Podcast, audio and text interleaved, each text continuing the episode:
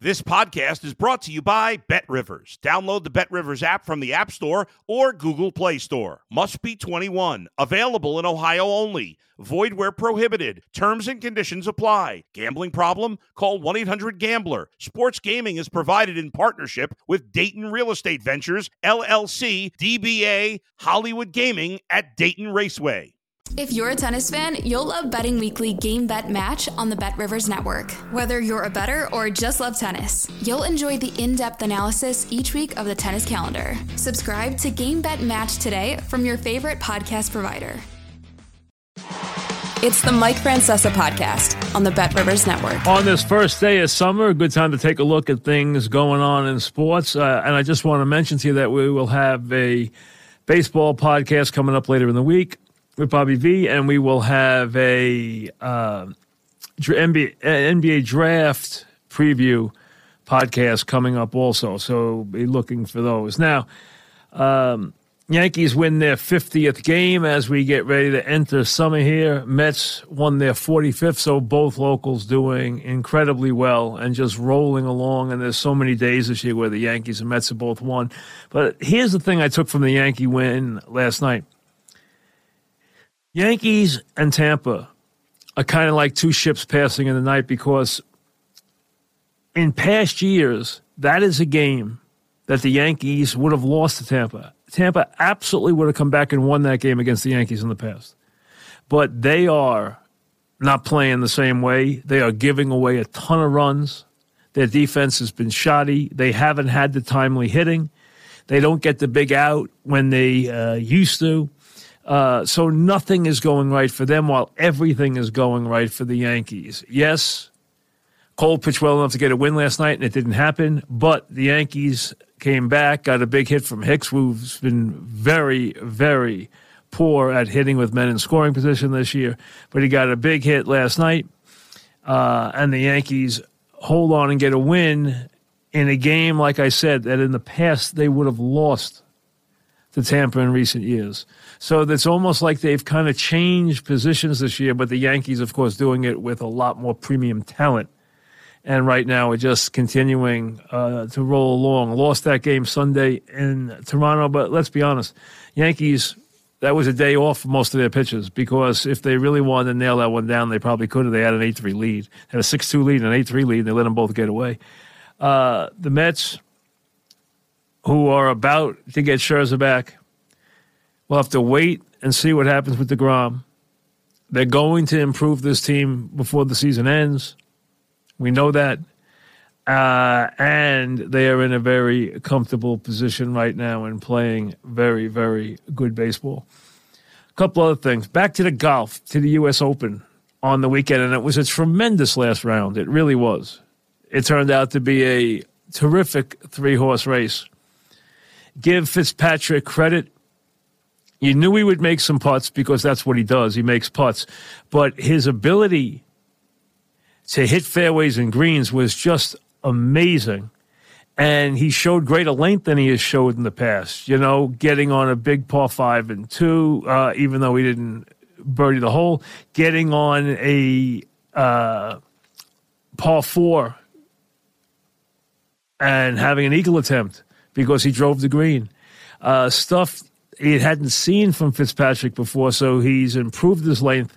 You know his putting's always good, and he obviously had a relationship with that course dating back to when he was an amateur and won there. So it was a tremendous win for him.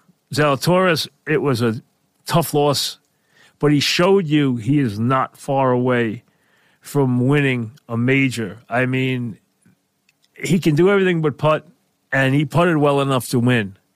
So he showed you a lot of ability, and he has in these majors, and it's not going to be long till he wins a major and becomes one of the real prominent players. And then you have Scotty Scheffler, who showed you why he's the best player in the world right now and the most consistent player in the world. And he's going to look back on this tournament. And the only reason Scheffler did not run away and hide on Saturday and Sunday was because of the way he played 10 and 11. He just 10 and 11 ate him up. He just did not play them right. He went over to back on 10 and gave him a double bogey on Saturday. He just never could figure out what he wanted to hit into 11. And he wound up double bogey, bogey on Saturday, bogey and bogey on Sunday. He messed up on the par five, so he didn't even birdie the par five on the backside, which cost him. And then he missed a couple of putts he could have made. I mean, putts that were long putts, but he's a very good putter. He made the birdie on 17 to keep it close and then missed the birdie putt on 18. But again, played superb golf to finish tied for second with Zalatoris at five under par and show you why the Masters winner and four time winner this year is right now the number one player in the world, and rightly so, the way he's playing golf. So it was a terrific, terrific tournament. Big win for Fitzpatrick, who they've been waiting for the breakthrough here in America. Zalatoris, who is right on the brink of breaking through in a major, and then the best player in the world right now, number one, Scotty Scheffler, who continues his superb play going forward there at the Travelers this week. Scheffler's playing, as a matter of fact, at the Travelers this week.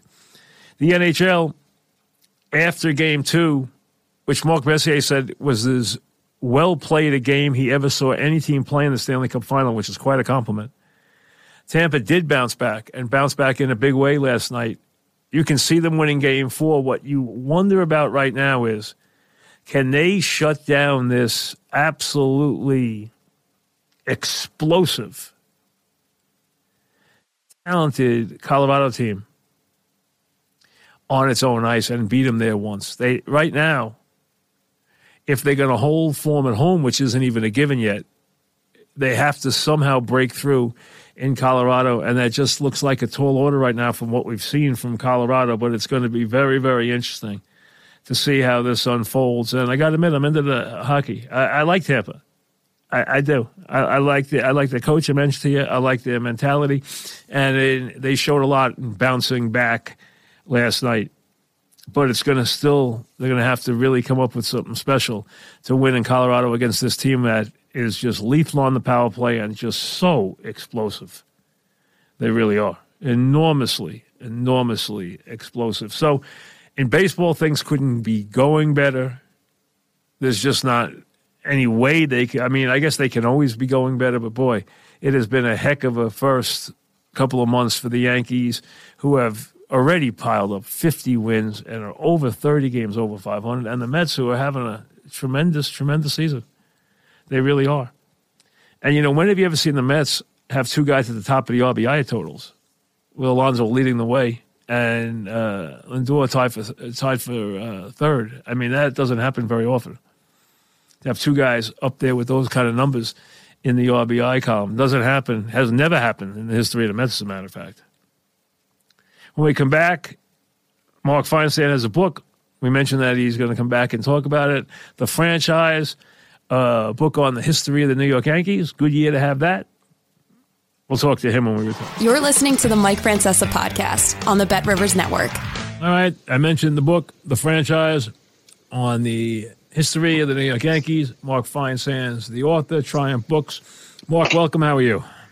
I'm good, Mike. How are you? All right. Uh, good year to have a Yankee book because right now, Yankee fans who many are front runners, not all, but a lot of them are, and they love obviously this year where the Yankees are playing dominant baseball. I, a word of caution, though, it is the regular season, and the Yankees have much, much to prove in the postseason. But good year to have a Yankee book. Yeah, I mean, there's obviously a lot of excitement around this team this year. Like you said, you know, they can win 115 games and uh, and have the best regular season ever. If they don't win it all at the end, it's not going to matter in this city. So it's going to hurt uh, this year if it doesn't happen. This year, there's going to be great. What they've built is there's going to be great expectations. Oh, no question about it. But you know, right now they seem to be a team that's up to the test, and you know, right now you look at them and say they have to be the favorites in the American League. There's nobody else you look at and say they're uh, you know, that's a better team than them right now. No, not even close. And, and the thing about them is, you know, they like like I said when I opened the, the podcast, that's a game Tampa beats the Yankees the last couple of years. Last night is a game that the Tampa wins. Tampa's giving away games now. They're not getting clutch hits. They're not getting the big out. They're not playing defense. The Yankees are playing defense. The Yankees do get every clutch hit. They do get every big out And even on a night where they spoil a good performance by uh, their ace, you know what? They come back and they win the game and get a hit from a guy who's really struggled getting big hits in Hicks. Yeah, it's a really resilient team. You know, you look at them. Uh, you know, it doesn't matter what they're faced with; they don't seem to to flinch, and they seem to have the confidence that somebody's going to come through, and it doesn't have to be Judge. Uh, you know, they've got a lot of other guys. You know, Rizzo's had some huge hits, and Rizzo's uh, you know, had a just, big just, year. I, I I was very much behind Rizzo being here. I like Rizzo as a player. I think he acts like a Yankee. The other thing is, uh, I I think you know Cashman was stubborn about oh I don't need those lefty bats. Yes, you do. You need a guy like Rizzo who is a huge threat and can always flip a, a, a ball into the lower deck and right field. You need those guys. The Yankees have been historically built on those guys. Yeah, hundred percent. And I think Cashman finally acknowledged that last year in the trade deadline with Rizzo and Gallo. Gallo hasn't worked out so well, but Rizzo's no. fit in seamlessly. And you know, putting him in there with Judge and Stanton you're, you're giving an opposing team uh, a real gauntlet to get through in the middle of that lineup. No question about it. Now, the book, uh, which is one that traces the entire history of the team, here's the one thing I'm not a fan of, and it, it, it's just because really where where I come into this as a Yankee fan. When I was a kid, and I used to go to the ballpark when I, I, I didn't get to go much, but when I got went and I studied the history because I was a Mickey Mantle freak like every other kid that age and that was my childhood. The Yankees were still good. They were in the early '60s, and then they went sour. But as Mickey got older and then left after '68, but he was the link, as we knew, to the great, incredible run from Ruth to Gehrig to DiMaggio to Mantle. Uh, as you chronicled, 48 years, 28 titles, 20 championships having the, if not the best, as good a player as there was in the sport, if not the best player in the sport at all times. And it was an incredible link. And to me, those four stand alone. And now the Yankees have turned the their Monument Park into basically a shopping mall and put a million guys there, which because it sells. And I understand they can't get much out of Ruth, Gehrig, DiMaggio, Mantle because there's not enough people around have seen them. So they, you know, everyone gets old and they pass, and it's it's now a different generation. To the young Yankee fan, it's Jeter, it's Mattingly, it's Jeter, it's it's Bernie. Uh, you know, it's it's the core four, it's the it's the whole thing. Uh, so they have to market that. I understand that. But now it's turned into a warehouse of numbers rather than just the four that older Yankee fans grew up on. Well, I think some of those numbers that are out there are certainly worthy of being out there. There are a few you well, Yogi and, and, and, and Whitey and you know, Mariano. I Yogi, would agree, but it's Whitey, gotten, Mariano, it, I mean, they, they, they must have thirty something numbers out there now. I, I think even a guy like Bernie, Bernie is not a Hall of Fame. I love player, Bernie; he's one of my favorites. About, but let's be honest, he doesn't belong in that group. Well, I don't think he belongs in the Hall of Fame, which he's not in. No, he's never I. going to be in. Yeah. But I think when you look at what he meant to this team's history, uh, you know, it, it's sort of the whole thing about when you talk about uh, the Hall of Fame and you try to compare players and you say, well, Mike Mussina wasn't as good as Randy Johnson or Roger Clemens. Okay, but Randy Johnson or Roger Clemens might have been two of the 10 best pitchers ever. So if you're going to limit the Hall of Fame to the 10 best pitchers ever, then yes, Mike Mussina shouldn't be there. If you talk about, you know, just sort of how, how good a pitcher was, then Mike Mussina should be there. Bernie Williams isn't Babe Ruth. He isn't Mickey Mantle. But when you look at his era and what he meant to the Yankees, I have no problem with them putting his number out there at all. But yeah, and certainly, you know, they, they've taken the other step of giving guys plaques in Monument Park, but not retiring their numbers. I think that's fine, recognizing what a guy means to history. But like you said, you can't just rely on Ruth Gehrig, DiMaggio, and Mantle because you can't get those guys to come out and throw out first pitches before big games anymore. So it's all it all links together. But when you look at the history of this team, there are some people out there who have had really impactful careers as a Yankee who might not be to the level of Ruth Gehrig. No, I mean those guys are four of the top twenty-five or 30, whatever you want to cut the number on, they're in the group. I mean, those four are going to be in the top 25 players of all time. They're going to be in the top 30. They all made the top 30 list, all right, when they had that 30 uh, player thing. They, they're all in there. None of them are not going to be in the top, you know, most of them are in the top 10. If you, most top 10s usually end with a male in the top 10, I mean, right around there for top 10. So, I mean, the, the four of them get into that level And it's amazing what they went through for those years to always have the connection of one of them, except for World War II, in the lineup, which is an amazing, really uh, uh, ridiculous thing when you think about it. It's incredible. And that's sort of my point is if you're going to say that's the standard of which you have to reach to get your number retired or to be in Monument Park, then you're never going to have anybody out there again. And, you know, teams uh, you know, like to look at their entire history. I mean, there are other teams that have retired numbers, and you go, uh, who is that, or why is that guy's number retired? With the Yankees, at least, everybody who's out there, you can point to the career they had in New York, the impact they had in New York. I think Mattingly is the only one out there with a number retired who didn't win a World Series, but I don't think anybody who followed the Yankees through the 80s and 90s would question what Mattingly meant to this franchise as and the most and, popular Yankee of this generation. Uh, correct, I mean, and I think that stands for something as well. Yeah, no question. I mean, having been at things that they've both been at, Mattingly is more popular than Jeter. I mean, he, with the Yankee fans, he's more beloved than even Jeter is. I mean, and that says a lot because Jeter is incredibly beloved. But if you if you judge the two, Mattingly usually gets a bigger response. I mean, it's just uh, it, it, the things I've seen, he's gotten a bigger response. Mattingly is unbelievably loved by by the Yankee uh, fans. Just incredibly, he he was that whole generation. Yeah, I think that's a big part of it. Also, is that generation is the ticket buying uh, you know, the, the ticket buying public that has the money to be in in the stadium. Uh, you know, guys in their in their 40s and 50s who grew up with Mattingly as their guy.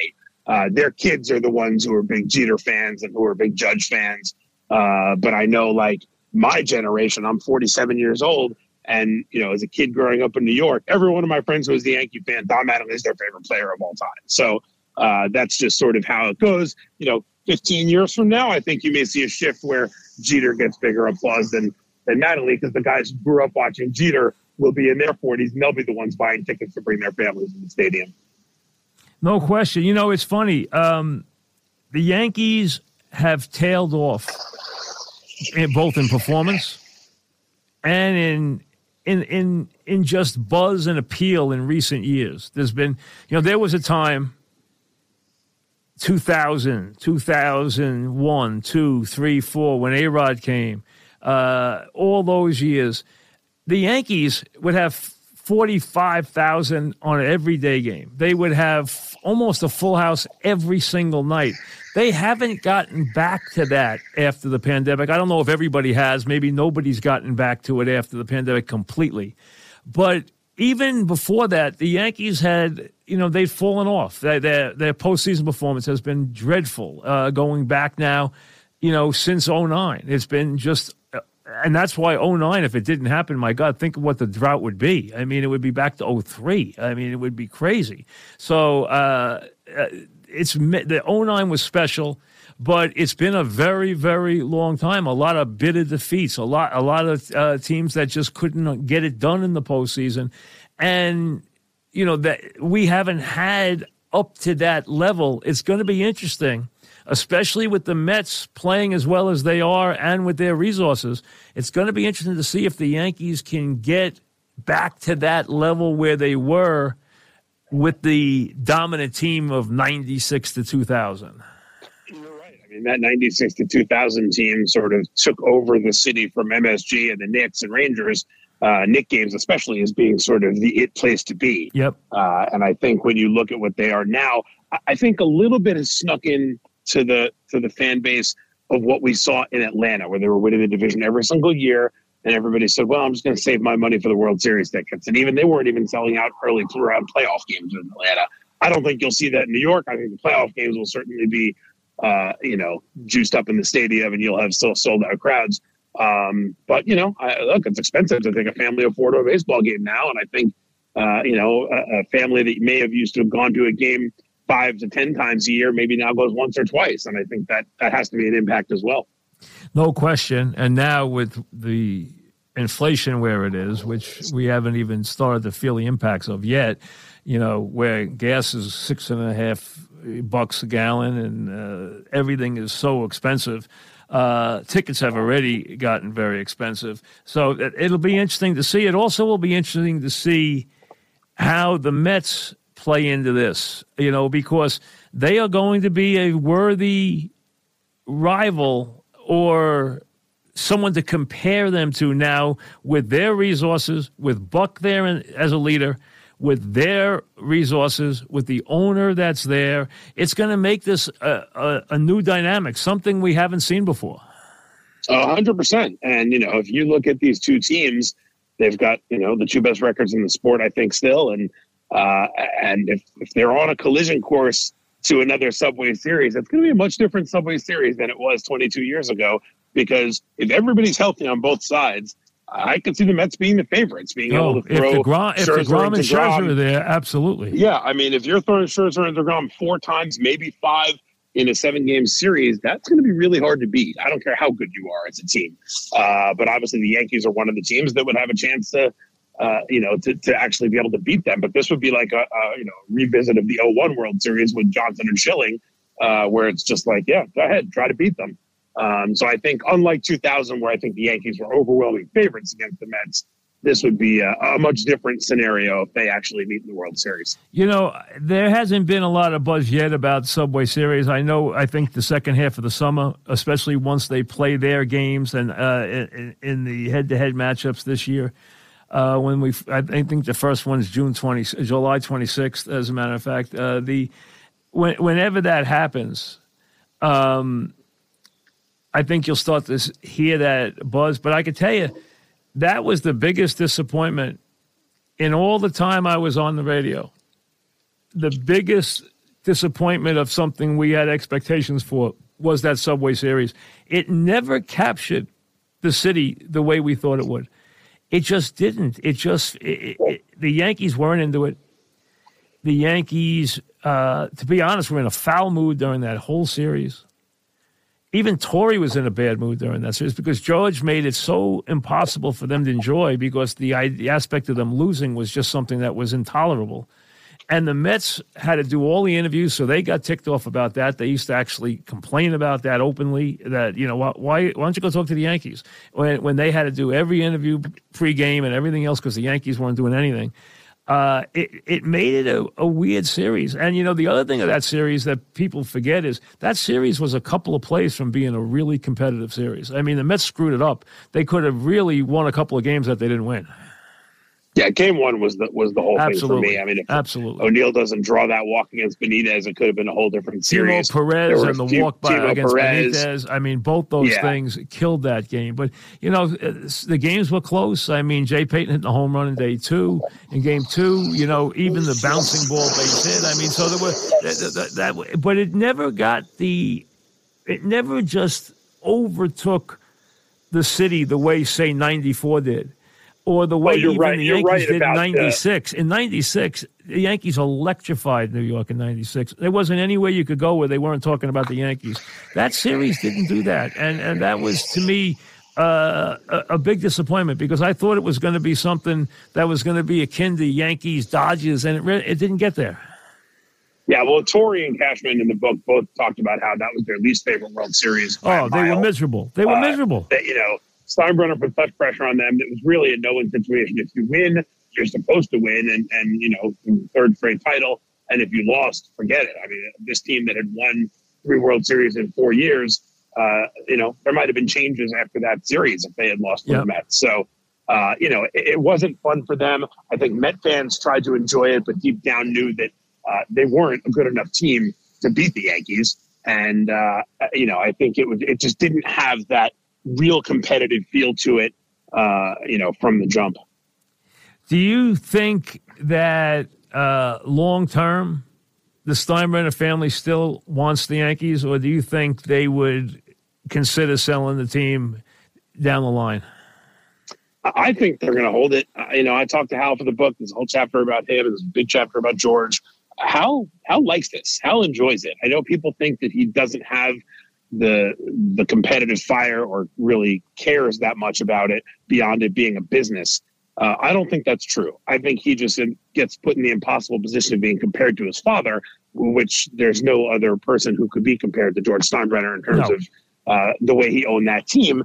Hal Hal wants to win. I mean, he he got that feeling in 09. He wants it back. You know, he's a little more responsible. He's also, as you know, Mike, he's playing a completely different game yes. than his father played in terms of the financial rules and everything else. All these rules that were put into place because of George Steinbrenner. Hal now has to deal with them. And there's also, you know, every team out there has money. Whether they want to spend it or not is another question. But, you know, we've seen the San Diego Padres sign two, three hundred million dollar contracts. Would you ever have thought that 10 years ago? No. So I, I think the fact that, you know, teams have enough money to retain their stars, you don't see a lot of uh, a lot of players get to free agency. It's not like the Yankees can just go out and buy whoever they want like they used to be able to do.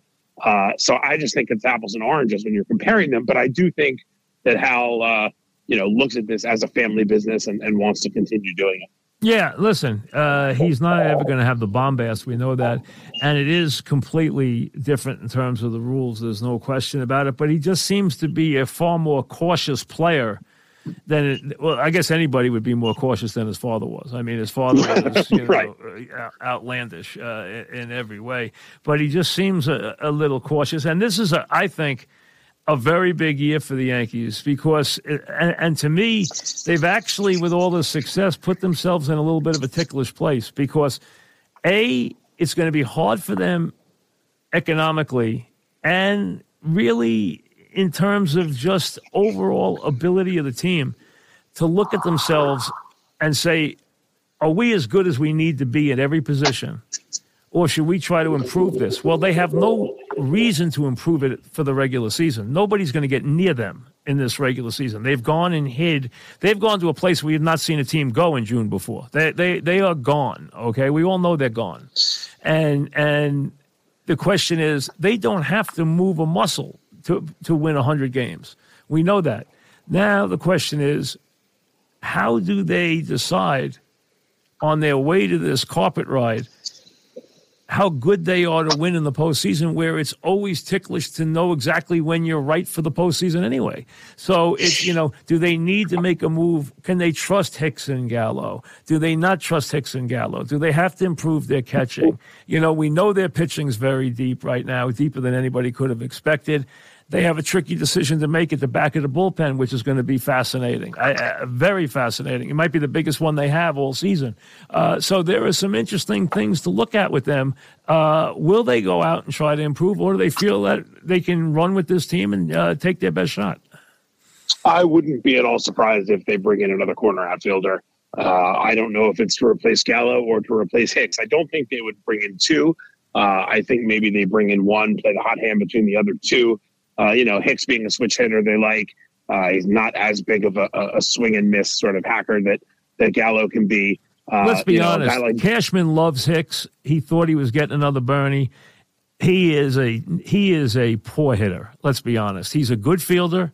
He does walk, but he's a poor hitter. Well, that's the thing. With the rest of their lineup, they can afford one or two spots towards the bottom that aren't, you know, big boppers, right? I mean, the, the catchers haven't hit a ton. Trevino's had some big hits.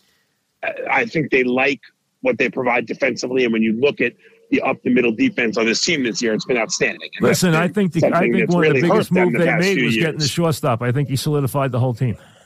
Hundred percent, hundred percent, and him with the, with the better defensive catching with Sanchez gone. You know, Judge has been excellent. In hey, the Yanks have made no errors all year. They've made they yeah. have they've they've had like eight on runs, while Tampa's had like forty five. But I could see a guy like Benintendi or somebody like that uh, being a target for them, uh, you know, to, to play one of the corners. And uh, I, I, don't think there's a whole lot of other huge moves to be made. I know people are going to talk about Willson Contreras.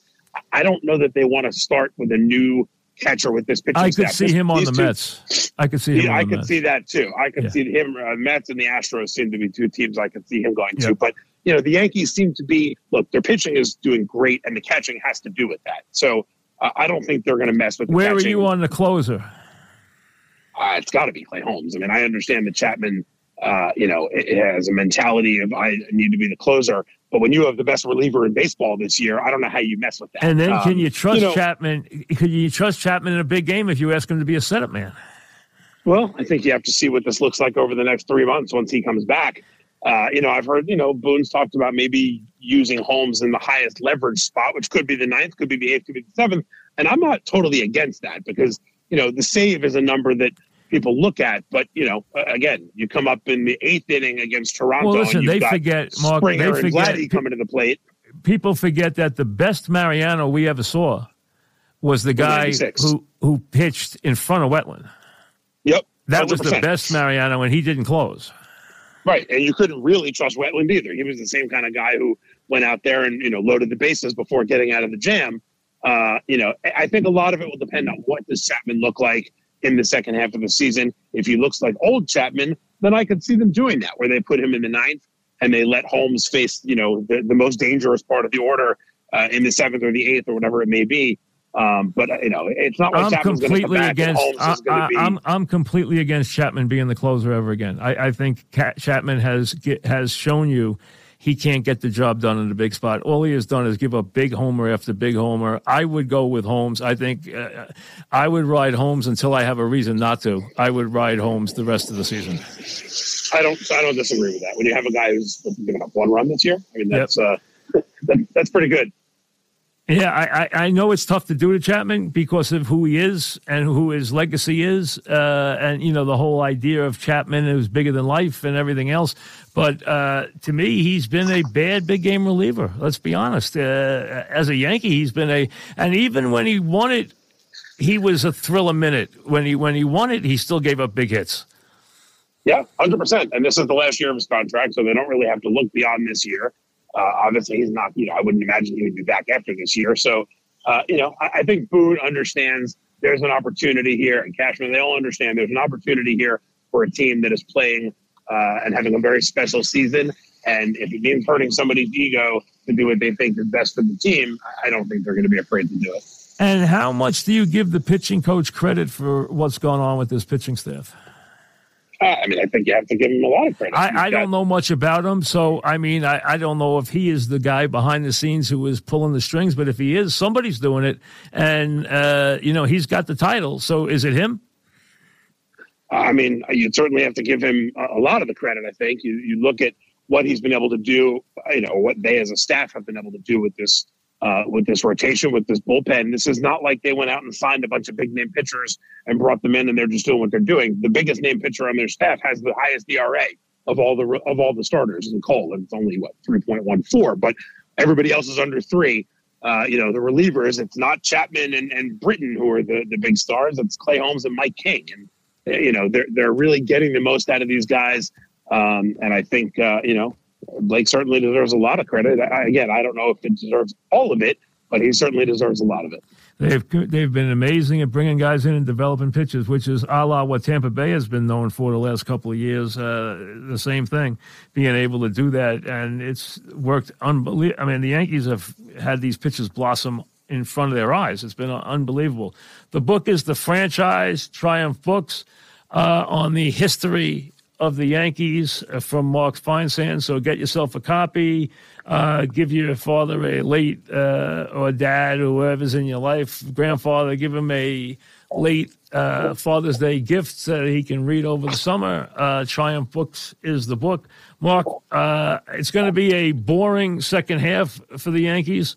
Maybe not as boring for the Mets, but you know, winning can be a little tedious in August and September, but you pay it off in October, that's for sure. I was going to say most teams wish they had that kind of boring second half coming their way. Absolutely. Uh, and it's going to pay off in a very big way. Nothing better than a big October. And it's been a while since it's been a big October, so it's going to be fun to watch. It is. Absolutely. Thank you, then- Mark, then- very much. Good luck- Then we good can luck all- with then the we can all start the Aaron Judge watch. and Mike. good luck with the it. book. Thanks. All right. So the book, the franchise, uh, the history of the New York Yankees, Mark Feinsand. Uh, you're back with your emails after. Want to email the Mike Francesa podcast? Drop Mike a note at MikeFrancesaPodcast at gmail.com. Mike Francesa podcast at gmail.com. Send your questions, your comments. We try to get to a couple every show. If not, you know, most shows. Uh, this is James. You've said you don't love Rory McIlroy. Just running. Why is that? Is is that he seems like one of the good guys of golf? My problem with McIlroy is a couple of years ago, he said he was very content where he was and very proud of his jet and his lifestyle. He's matured since then. I give him that. He has said the right things and he's been Mr. PGA here this year.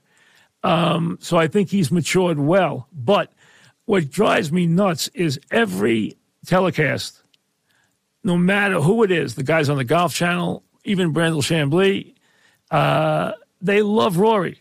They're always telling you how Rory's going to win. Rory hasn't won a major in eight years. I think they give him way too much credit.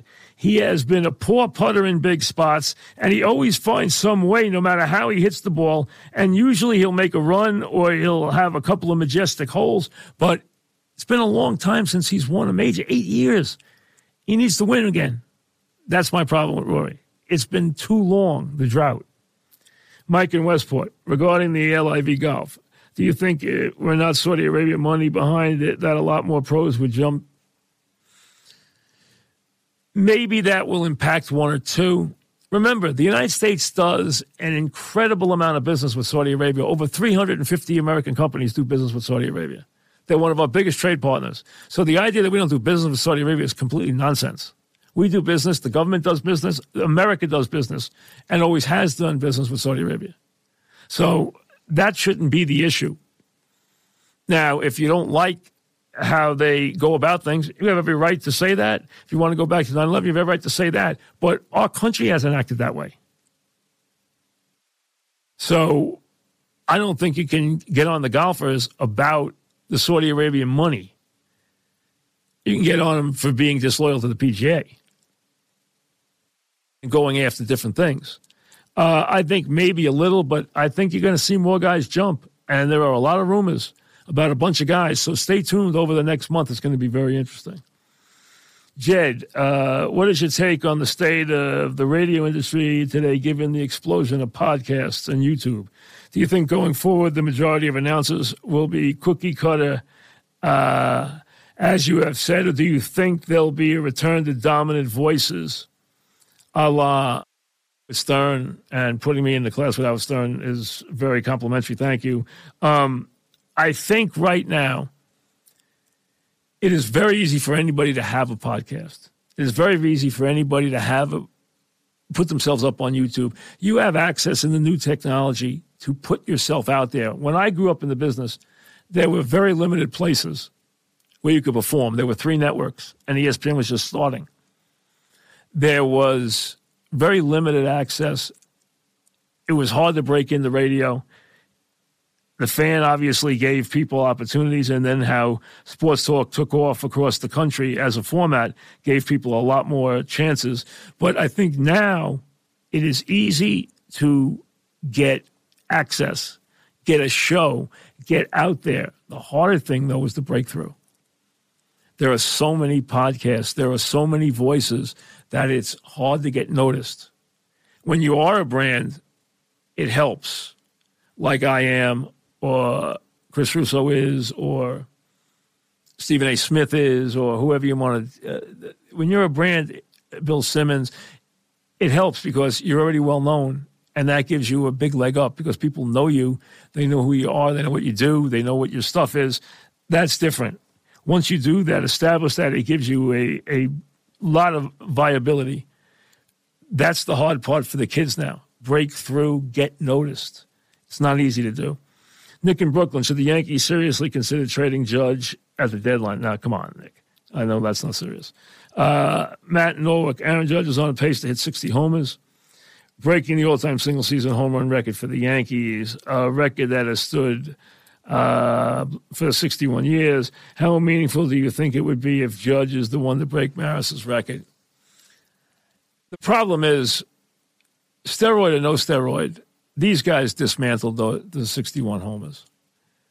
I know it's hard to take, but you can't look at Maris as the regular season home run champ. He's just not. I mean, you can't ignore those records. I don't know what the steroids meant None of us do. And it has really sullied the sport. I understand that. So it's made dealing in these records very difficult because when it's not the record, it's hard to say it is. Even though the guys, I understand, used steroids to get there, and they all did. It's just still hard to deal with it not being the record for me. So I, I don't get hung up on that uh, Dimitri talks about exactly what we just talked about. What happens when Chapman returns? It's going to be interesting to watch. It's one of the biggest decisions the Yankees have to make this year. Do they give Chapman back the closing role? I don't think they should. I don't think he's earned it. I don't think Chapman is a good bet in the postseason. I don't trust him. I didn't trust him the last couple of years. I, I said it every time. I don't trust Chapman in a big spot. Uh, I would not give him his job back. Jay and Queens, lifelong boxing fan. The sport is nowhere. What do you think needs to happen for boxing to become a big deal again? I don't know if it's possible anymore. I don't know if it's possible. The sport has taken such a hit. It has become such a mess. Um, I, I don't know if it can be rekindled. I, I, think the days of boxing as we know it, the great days of boxing, uh, unfortunately, are over. Joseph, uh, Mike, you've been fortunate to be around championship players. In your opinion, what common characteristics do they have? I'm asking because watching the U.S. Open, I had the sense that uh, Fitzpatrick had it. I think it's the ability to slow the game down, to slow the sport down, to slow the moment down, and to be able to make your best approach, make your best swing, make your best play, make your best throw, take your best shot when the game is on the line. The great ones have the ability to do that. And the guys who can take their performance and be as good or better in the big spot, those are the guys that you you make champions.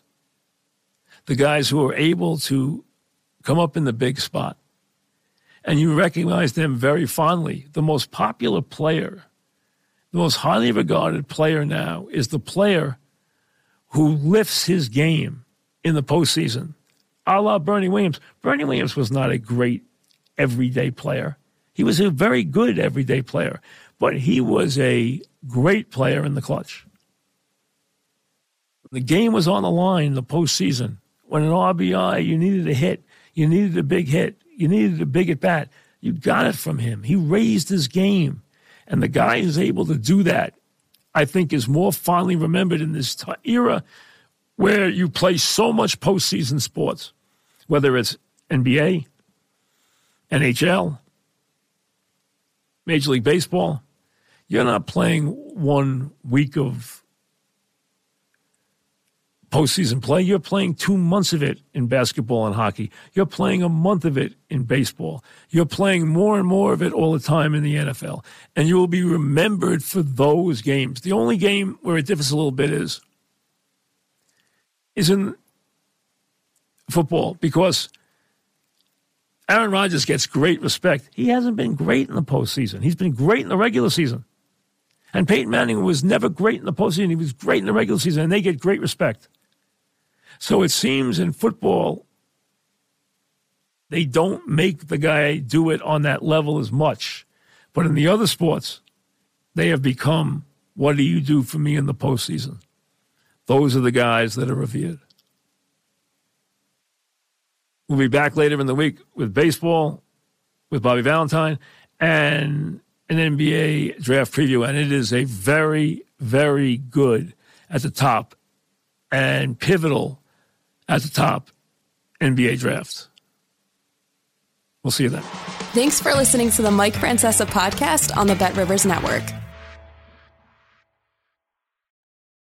Hey, it's Mike Miss here. What a time to be a Philly sports fan, and you can share the excitement with me each week on the Mike Missanelli podcast on the BetRivers Network. Listen and subscribe to the Mike Missanelli podcast today, wherever you get your podcasts.